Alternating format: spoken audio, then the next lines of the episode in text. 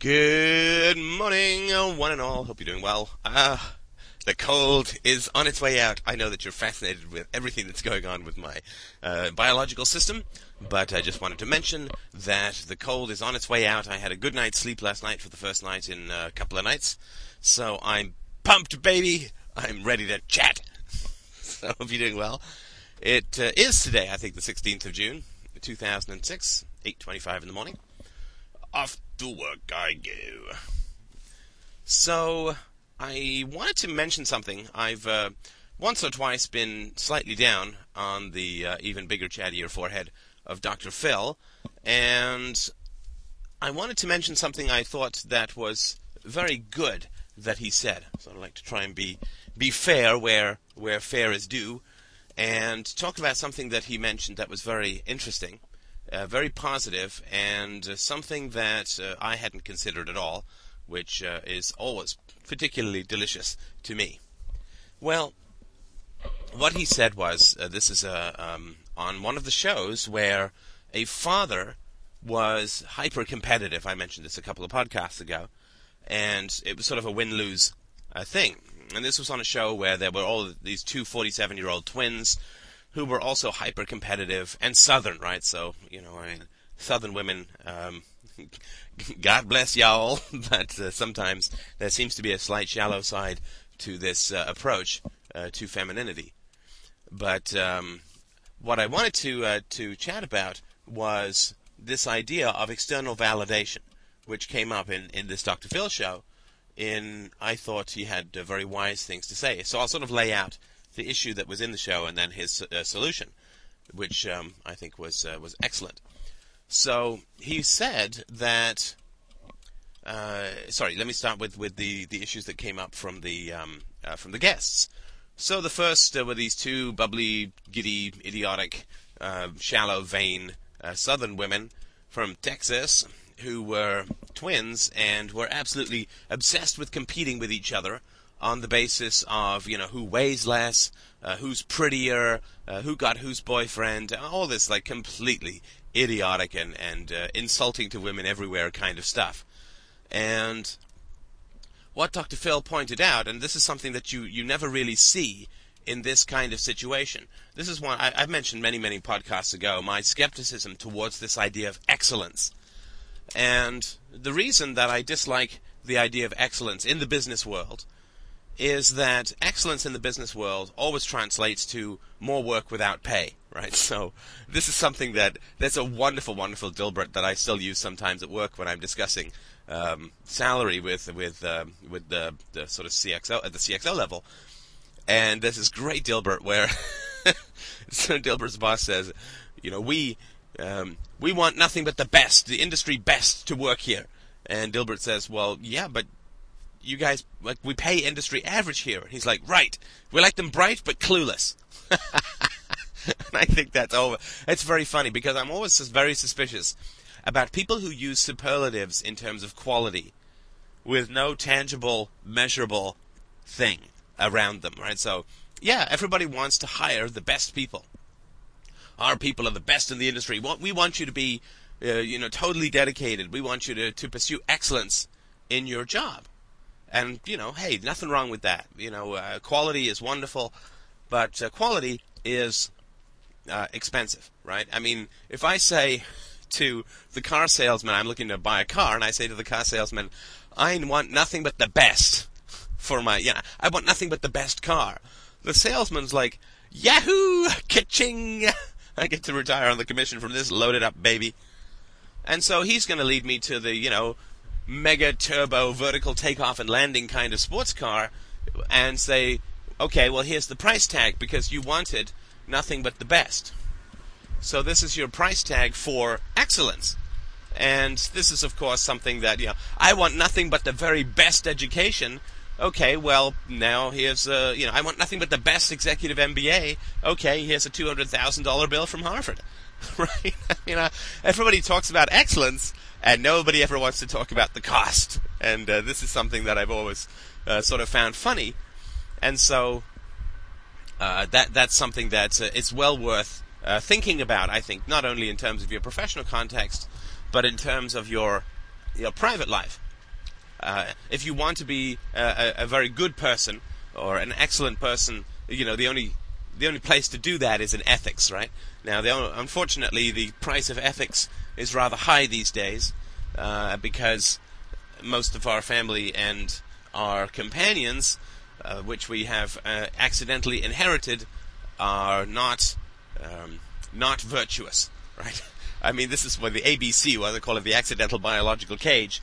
The reason that I chisel so hard at the innate virtue of family is that family is is absolutely accidental. And if you were to ask just about any moralist, um, I, don't know throughout history, but yeah, probably throughout history, but uh, let's just say in the modern world, if you were to ask any moralist, you know, throw throw a dot at a map and let's just say your map is detailed enough that sorry, I didn't work this metaphor out too much well to begin with. Let's just say that the map is detailed enough that you can figure out who you've hit on uh, the map. Maybe uh, um, uh, oh, open the phone book and point at a random name. That's uh, that works even better. And then uh, say that you now have to spend time with this person for the rest of your life, and you have to love them, and so on. Well, of course, most people would say that the odds of you finding somebody who's really compatible with your values and somebody who's really honorable and somebody who's virtuous and somebody who's intelligent or whatever it is that your the characteristics are that you look for in any kind of relationship, friend or lover or whatever. The odds of you finding that person by uh, pointing at a random name in a phone book is ridiculous. And if you were to say that the whole world over, this is you consider the phone book is the whole world, then you'd say the odds go down even more, right? And so this for me, because I mean friendships at least you choose, so there's more likelihood, unless it's you know just scar to unless your friends are scar tissue from your family, there's more likelihood you're going to have some compatibility with your friends. But family, I mean, just there's the odds are low. It doesn't mean that it's impossible. I mean, I'm not anti-family. Just for those of you who are uh, who this uh, this type of topic always rubs the wrong way. Uh, I'm not anti-family at all. All I'm all I'm saying is that virtue is more important than genetics, right? I mean, because if it's not, then aren't we sort of open to racism as well? I mean, if genetics are really important in terms of the family, then wouldn't they be really important in terms of judging the races? I mean, aren't we then aristocrats of family, right? Aristocrats say that we are uh, powerful and virtuous and good by blood, by our uh, by by blue blood, by our inheritance of uh, genes. And if we say that that's true of our own family, then we're just aristocratics of us, right? And and I don't think most libertarians are really keen on inherited virtue or uh, forced association by by blood. That wouldn't make any sense. So so this question of excellence is always fascinating to me, and it's never excellence in virtue. Right? That's that never occurs. Excellence is always be really, really good, but I don't want to pay you for it, so I'm going to give you a medal called excellence. Right? I mean, it's uh, it's exploitive, right? But it's exploitive based on our own naivete. So, I mean, as I said to a, a boss I had once, he said, you know, I want you to be the best in the industry. I'm like, fantastic. I think that's a wonderful goal. I'm totally behind it. Because I've looked at the pay curve for my job, and the best in the industry, they earn a fortune. So, absolutely, you tell me what it looks like to you to be the best in the industry, because for you, it's a productivity goal, and for me, it is as well. But for me, primarily, it's, uh, it's a salary goal. So, that's, uh, And that, of course, didn't go very far, but at least he stopped bugging me about excellence, which, which was nice enough to begin with. So, the uh, the issue that uh, came up in the Dr. Phil show was competition, right? Competition being a form of excellence. I'm tying it together. I know you think I'm drifting, but it's it's all part of a subtle web that I'm weaving. so, this idea of um, of of excellence it's always uh, in some damn shallow thing, like who's thinner, who's prettier, and all this kind of who's whose car is cooler. I mean, who can drink more. I mean, it's all these these stupid little competitions. And sports, of course, is definitely uh, core to this kind of stuff. And so, of course, he um, seems a little bit impatient these days, which I think is interesting. He's 55, so he said that the the time he has left in this life can be measured in in weeks. So it's like 1,500 weeks, and he's got left to live. And so he seems to be a little bit impatient with people because there's, I mean, there's so many people who are just missing their whole lives. There's so many people just missing their whole lives. And people who are into these totally shallow and ridiculous competitions are definitely those kinds of people. I mean, I like to win, sure. I like to win in business, absolutely. But I don't consider it any kind of virtue. I mean, I have no idea. Garry Kasparov, or whatever his name was, the, the, the chess champion, I have no idea of his virtue. I know that he's smart at chess. I know he can win at chess, but I have no idea if he's a good or bad person because of that. And so, this idea of competition is a very, very dangerous one. Because in competition, there's always a winner, of course, and a loser. And there are far more losers than winners, right? So if I, I did an RFP recently and we didn't we didn't win it, and there were 35 people who submitted RFPs, and one company got the business, and 34 of us were left to suck eggs and count up the hours we'd spent to no avail. And it wasn't an RFP I thought we should. I mean, just for those who are in the business, um, if you if you submit an unsolicited RFP, you have about a three percent chance of winning. Uh, you it, and I've been on the other side of this, where you help people to shape the RFPs so that it matches your product. That's how you get around competition rules and public sector and so on. So I mean, this stuff's all nonsense. Right? Every rule that you have is is broken. Every rule that you can imagine is broken. Uh, just about every which way you can think of. But this idea of, of competition in interpersonal relationships is definitely uh, a baddie. Definitely the wrong thing to be doing, the wrong thing to approach. Any anytime you're in this sort of personal relationships with people, the only I mean the only excellence that you have is involved in, in virtue and supporting each other. I mean that's that's the excellence that you have. I um, I was competitive with my brother, and I'm not. I wouldn't say that I'm naturally a very competitive person, uh, because I enjoy sports. Um, I really don't mind uh, losing. Uh, I don't like getting involved in sports where I'm continually losing. So I was pretty good at Unreal Tournament to use the to use the term sports pretty loosely. And there was a I could uh, there was a guy at my work who was just a sheer genius. The man could do like he could like walk through walls and do backflips and you know fire twelve rockets at your groin while he was uh, uh, you know doing doing somersaults through the air. And I just I could never beat him. Never, never. I mean once accidentally I think. Uh, so I didn't really. Uh, we we'd go online and I'd make sure he was on my team. Right, that was how we'd play. But uh, I wouldn't say that I'm too naturally competitive. I did go through a pretty competitive phase with, with my brother when I was younger because, like all idiot older brothers, he was very proud of his ability to be bigger and stronger than I was based on being born a couple of years sooner. And for guys, that's a big deal, right? Because I mean, our, our the puberty thing is pretty pretty important, and you he's a pretty pretty big size and strength differential in that situation.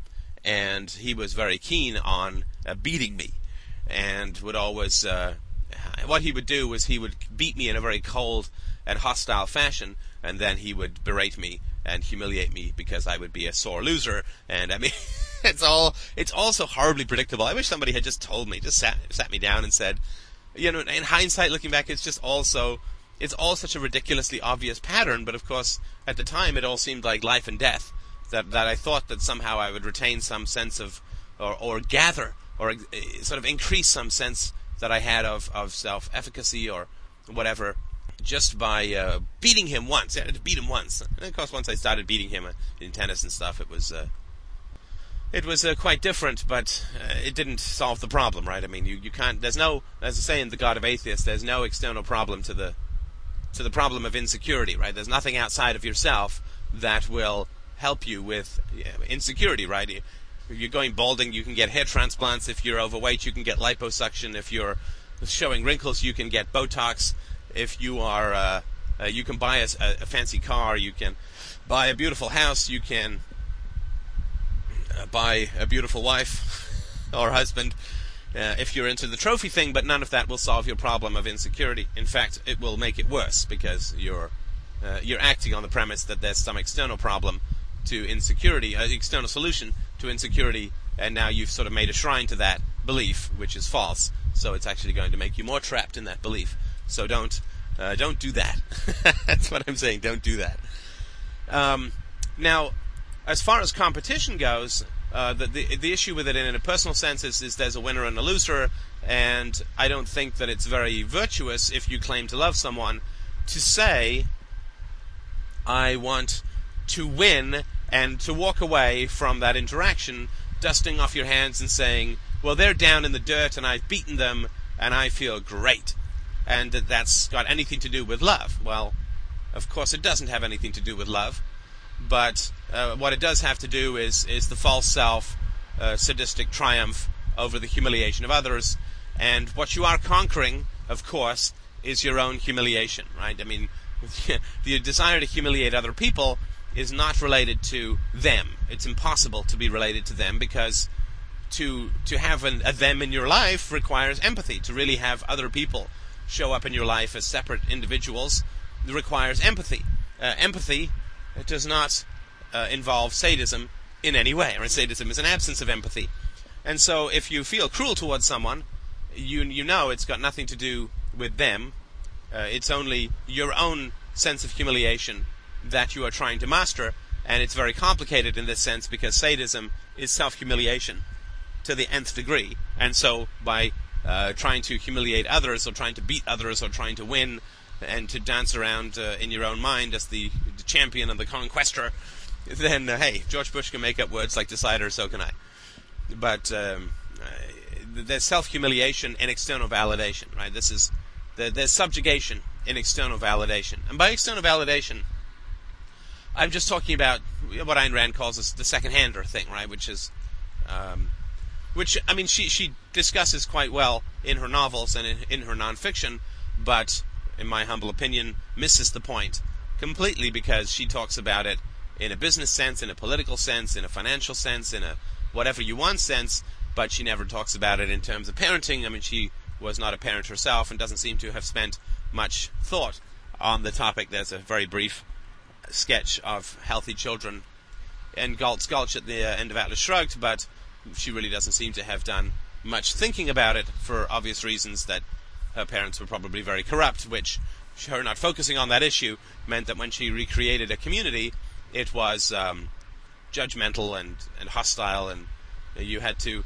I mean, talk about external validation, right? I mean, Ayn Rand is very much against being a second-hander, and then everyone has to submit her her judgments to Ayn Rand in order to have them validated. It's it's funny, right? But I mean, it's sad, but it's funny.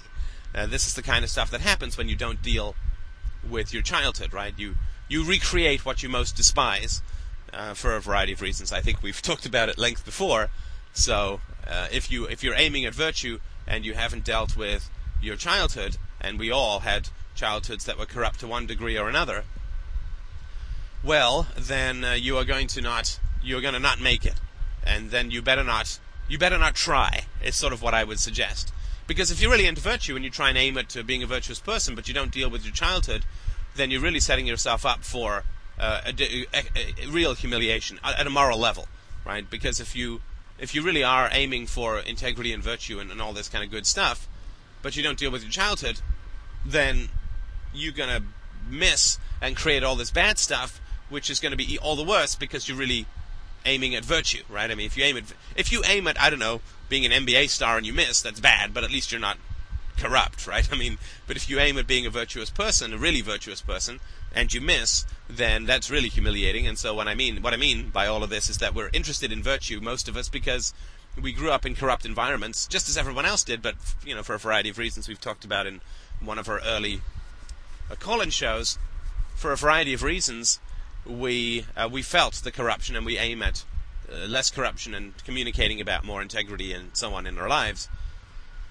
But what what happens is that we don't if we don't deal with the early humiliation of being raised by corrupt and hypocritical people or parents, then when we aim to be virtuous in our adult life, we'll simply recreate that humiliation by undermining the the, the, the virtue that we're aiming at, right? So we just we'll, we'll end up being hypocritical and and uh, causing more problems than we're solving because we haven't dealt with our first humiliation, so we end up having to recreate it in a moral sense, right? So I would imagine maybe it's possible that, that most of us went through this kind of humiliation based on moral standards. I know that I did more, I think a little bit more from my brother than I did from my mother, and a little bit more from my, well, a little bit more from my father, though he was not around, so it was less intense, but uh, the the um, the control that, that I was subjected to was very much on a moral uh, basis, uh, and so maybe that moral humiliation or subjugation from a false argument for morality is more what we experience, which is why we want to try and be more moral, but we still have to deal with that humiliation, or we're going to recreate it for other people. Now, in the realm of competition and in the realm of excellence, Dr. Phil said something that I think was really great and uh, has pretty profound implications for me, at least.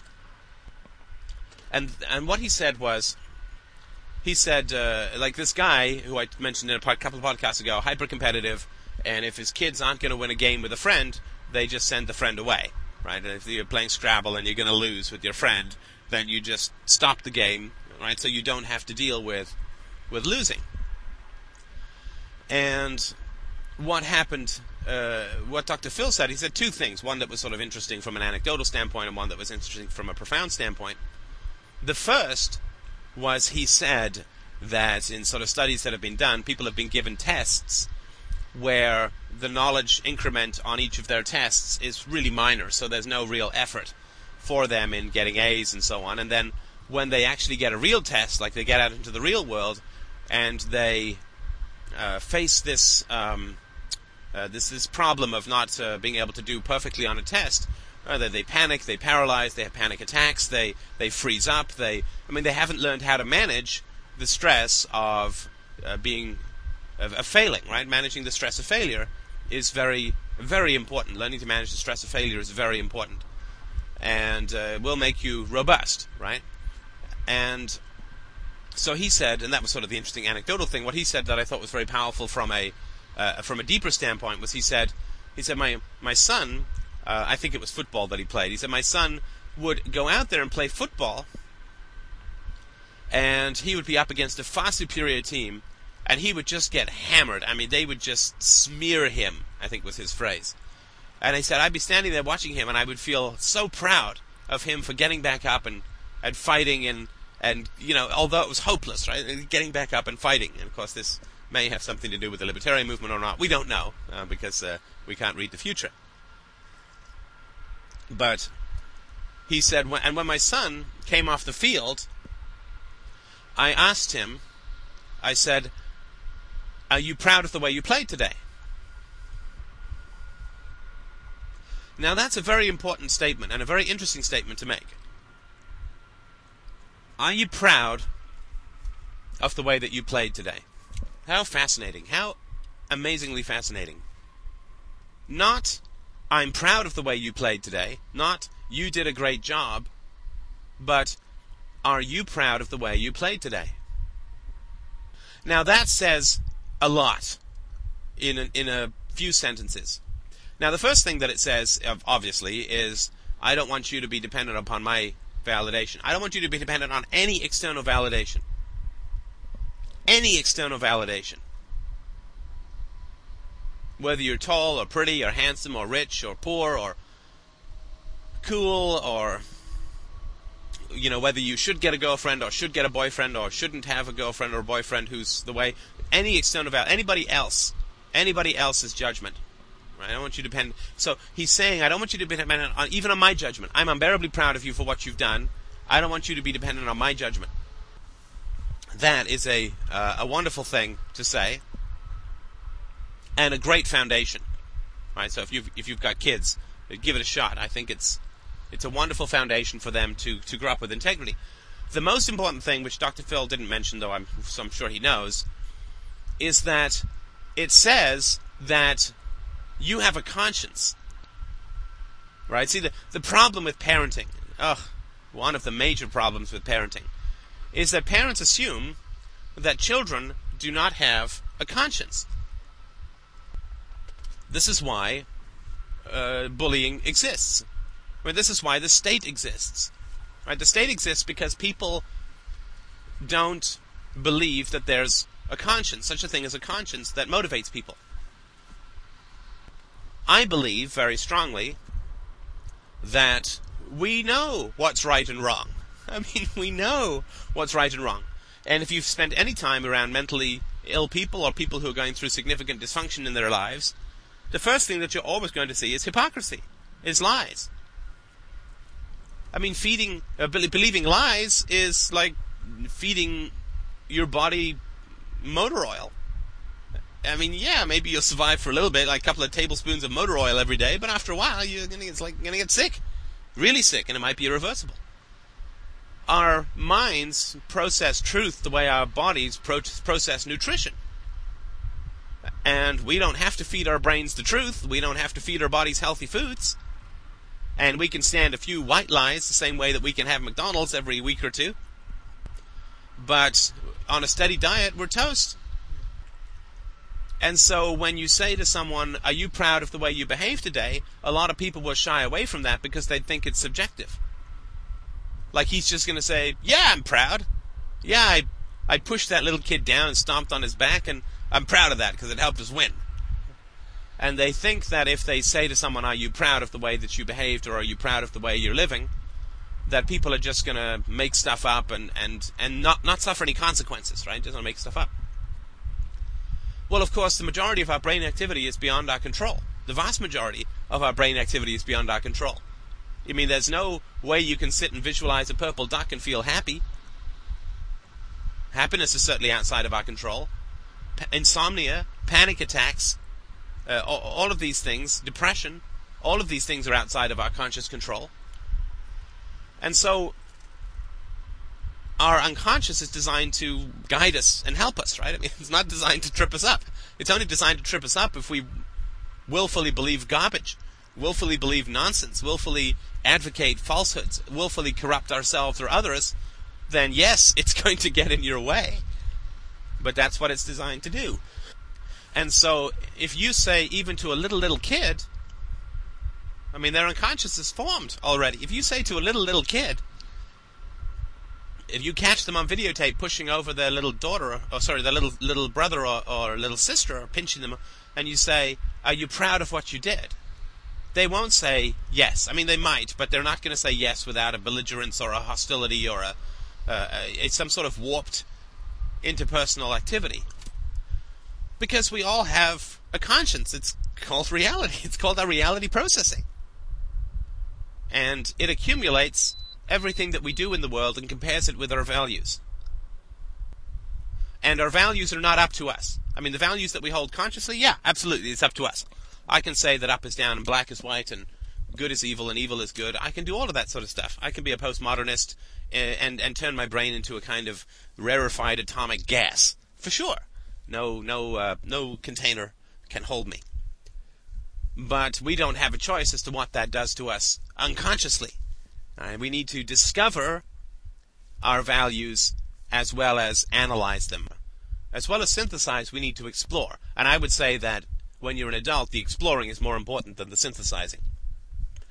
You need to not say to yourself, well, rationally, I believe X. But you need to look at what you do to find out where uh, where the values are that you're really acting on, right? So, I mean, if somebody had said this to me when I was 25, uh, you know, I, I'd said, well, I believe in virtue and rationality and so on. It's like, well, um, do you believe that it's um, it's virtuous to um, hang around corrupt people who are never going to change? And I'd say, well, no, of course not. And then that's all I would then say. Well, look at your family. That's all. That's all. I mean, would need to be. This is what's so annoying. Uh, it's like it would take take five seconds for me anyway. I mean, other people seems to take a little bit longer, but uh, maybe I'm maybe I'm sort of a, I'm you know what I'm probably going backwards with all the knowledge I have now and saying it would take five seconds, but of course uh, it didn't. But of course it took me it took my therapist 18 months to say it, and and I'm not sure exactly why, but I think it, I was educating her as well as she was educating me, but it is something that you need to explore within yourself, or you need to put put your conscious values aside and say how am I acting, right? If, if I didn't know anything, if I get to see a silent movie of my life, and I didn't know anything about who I was, then what would I assume the values were that I was acting on, right? I mean, this is a pretty important thing. So if people didn't get to hear your words and your your your brilliant arguments and your uh, great metaphors and your whatever it is that, that you're working with in your life to promote the cause of virtue, if people didn't get to see all of that, but simply got to look at how you act in your life. Right, who you spent your time with, how you spent your time. Would they say, uh, just based on your actions, well, here is somebody who is, um, you know, really, uh, they, they've got consistency, they've got integrity, they're really into uh, virtue because they spend time around the people who obviously are treating them well with respect, and there's lots of laughter and intimacy and hugs and happiness and all that kind of stuff.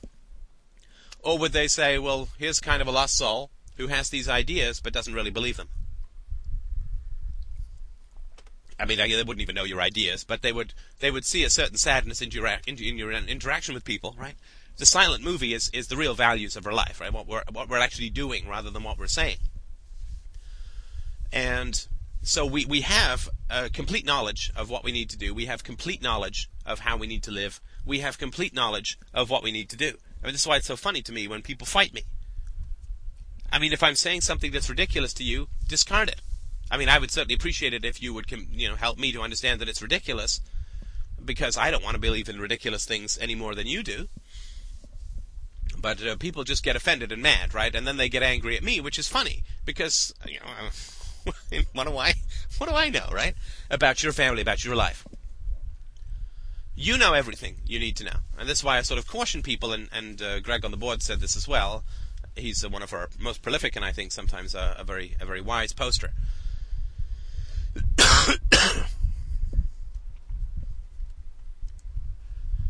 Uh, Greg said, you know, when I when I get offended about something that Steph says or, or posts or something somebody else posts, I um, I, I give myself a, a, day or two to think about it. It's a wise thing. You know, count to ten. I mean, it's not a not an unwise thing to say at all. And that's something to understand. You know what you need to do in your life. You know how you need to act in your life. You know exactly the nature of your relationships. You know exactly the virtue and the vices of those around you. You know exactly down to the tiniest dotted I and crossed T. The full moral map of your entire world. You know it right down to the last detail. Well, you don't have to act on it at all. I mean, that's our choice. You can reject that knowledge. You can't erase that knowledge because the controls are beyond your your grasp, right? But you can ignore that knowledge for sure, right? You can pretend that a cancer that's eating your esophagus doesn't exist. And you can take drugs to numb the pain. I mean, all that means is that it gets worse. You can't get rid of it by willing it, but you can certainly get rid of the belief in it or the, the, the, the pain of it by drugging yourself or whatever. And so you know everything that there is to know. I mean, let me ask you this. How does your liver work? I have vague notions, but I don't know. I eat food and I have energy. I have no idea what's going on down there in any substantive uh, detail. No idea at all. I don't, I don't really even get the whole breathing thing. right? So everything that's going on, I, I'm not sitting here figuring out how to work my voice and drive and, and all that sort of stuff. I, I'm relying so much on, on everything that is going on in the unconscious. I mean, what I'm doing at a conscious level is about 5% of what's going into these podcasts. And that might be optimistic. So, even my desire to pursue these topics for 20 years is not a conscious. I didn't will that. I just had that desire since uh, since I was a little kid. And so you can successfully understand everything about your own life just by relaxing and stopping to fight, fighting the knowledge you already have. Forget about the way you want the world to be. Forget about the way you want people to be. What you want in terms of other people's behavior doesn't mean shit, frankly. What you prefer doesn't add up to a fart in a thunderstorm. Because your desires are only important relative to you, not to other people in your life you might think, oh, this person could be better, or this person, I'll I'll hang around to make them a better person, or they'll change, or or they're not that bad. But this, you've got you have no control over your opinions about other people. Deep down, other people control your opinions of them by how they act. That's virtue. That's responsibility how people act determines how you feel about them. You don't have any control over that. You can accept or reject how they act. You can accept or reject your feelings about how they act, but you can't change how they act, and you can't change how that makes you feel. It's beyond your control. Somebody beats you, you can't make yourself love them. You can't. It's completely impossible. You can't find any value in somebody who is violent or corrupt towards you. None. No, not, not a shred. Especially when you're an adult and you, your parents have a kid, you can't go back and undo all of that, neither can they. And of course, as I've mentioned before, anything which they do now in terms of I'm sorry, I'm sorry, only occurs or is only occurring, A, because you bring it up, and B, because they don't have any power anymore over you. And in fact, they need you because they're getting older. Right? So, uh, nonsense. Way too late. And so, when it, this, this idea that you don't need any external validation is absolutely crucial. Absolutely crucial to understand. You know the truth about everything in your life. You know the truth about everyone in your life. You know the truth about yourself. You know what you need to do to be a virtuous and happy person. You know everything there is to know. And that's why you don't need any external validation. That's why you don't need other people to tell you that you're right or that you're wrong. You just need to look inwards. You just need to look inwards. We know all of this stuff. We know it all. So you don't need to listen to me anymore, I guess. my, my major goal in all of this is to get you out of opinion, right? I mean, that's my, my basic goal is to get you out of opinion. And when it comes to moral judgments of relationships, um, the way to get out of opinion is through introspection, right? Through through accepting that you know everything, and uh, not fighting yourself anymore. And that's that's all you need to know. You, you know everything. You have a conscience. You've processed everything that's gone on in your life. You've come to absolute conclusions uh, that are not subjective, but based entirely upon the accumulated behavior of others and how it's affected you. Uh, you you know everything that there is to know, and so you don't need uh, anybody else's opinion about what's right or what's wrong in terms of what to do in your relationships. Uh, so, I mean, that's what to me is funny about people get mad at me. It's like, uh, but they know, right? They're only getting mad at me because I'm. It's their false self getting mad at me because I'm pointing out the facts, right? That that you know, as I mentioned yesterday, if you had a good relationship with your family, you would never be upset about somebody who says that most people don't have a good relationship with their family because you'd recognize that you were pretty much an exception, and you'd you'd have known you'd know how difficult how different you were just based on having grown up and being in the world. So you'd probably say, "Yes, thank you, I appreciate that. You're absolutely right." So either you didn't have a good relationship with your family, in which case you're gonna either listen to what I'm saying as, as someone who's trying to help you, or you're gonna get mad at me because I'm telling the truth and you don't want to handle it, which is very bad, right? And then you're sort of being your parents, right? Uh, and you don't want to do that because that's gonna make you unhappy. It's not gonna make me unhappy because I know what's going on. It's gonna make you unhappy, and that's sort of my major concern. Or you know you had a good relationship with your family, in which case you're going to appreciate that I'm bringing up that most people don't because you you know how unique you are. So so that's sort of my major issue. External validation is not anything that you need. I mean, I'm not talking about the scientific method and so on. Yeah, we're, we're not talking about uh, empirical physical measurements. We're talking about the truth about the moral nature of everyone around you. You know, you know, you know, you know, you know, you know, you know, you know, you know.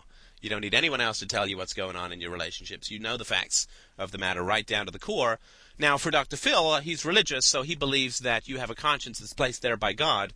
But in the metaphor that I've been working with from 277 onwards, all this means is that the unconscious, which processes, absorbs and processes reality and produces emotions based on the principles that come in from the external world in terms of people's behavior and your own behavior as well, well, that God is the unconscious. And so you absolutely uh, have uh, access to all that knowledge, and you can pray to yourself if you like, but you uh, you need to get access to that because um, consistency with the truth is freedom, right? Uh, nature to be commanded must be obeyed. The unconscious to be commanded must be obeyed. Uh, actually, not to be commanded, but for the unconscious to, to work with you rather than against you, you have to ask it questions. And you have to submit to uh, the judgment because the conscious mind is far too prone to falsifying for the sake of uh, immediate comfort. Thank you so much for listening. As my voice gives out, I will stop podcasting, and uh, I will talk to you soon. I really appreciate it. Uh, got some another uh, two donations last night. Thank you so so much. It means everything to me. And uh, trust me, it's uh, if you spend less than 20k on Freedomain Radio, uh, you're doing a whole lot better than I did in terms of uh, generating these ideas through therapy and so on. So uh, I appreciate donations that you hand my way. For 50 bucks, you get a copy of The God of Atheists, my novel. For 100 bucks, you get The God of Atheists and almost a three-volume novel, which I think is uh, very good. And uh, I really appreciate your donations. I will talk to you soon. Oh, I did put the iTunes thing up, by the way. So the iTunes is now available as um, Freedomain Radio Part 2, which is shows 271 and above. So thanks again for listening. I will talk to you soon.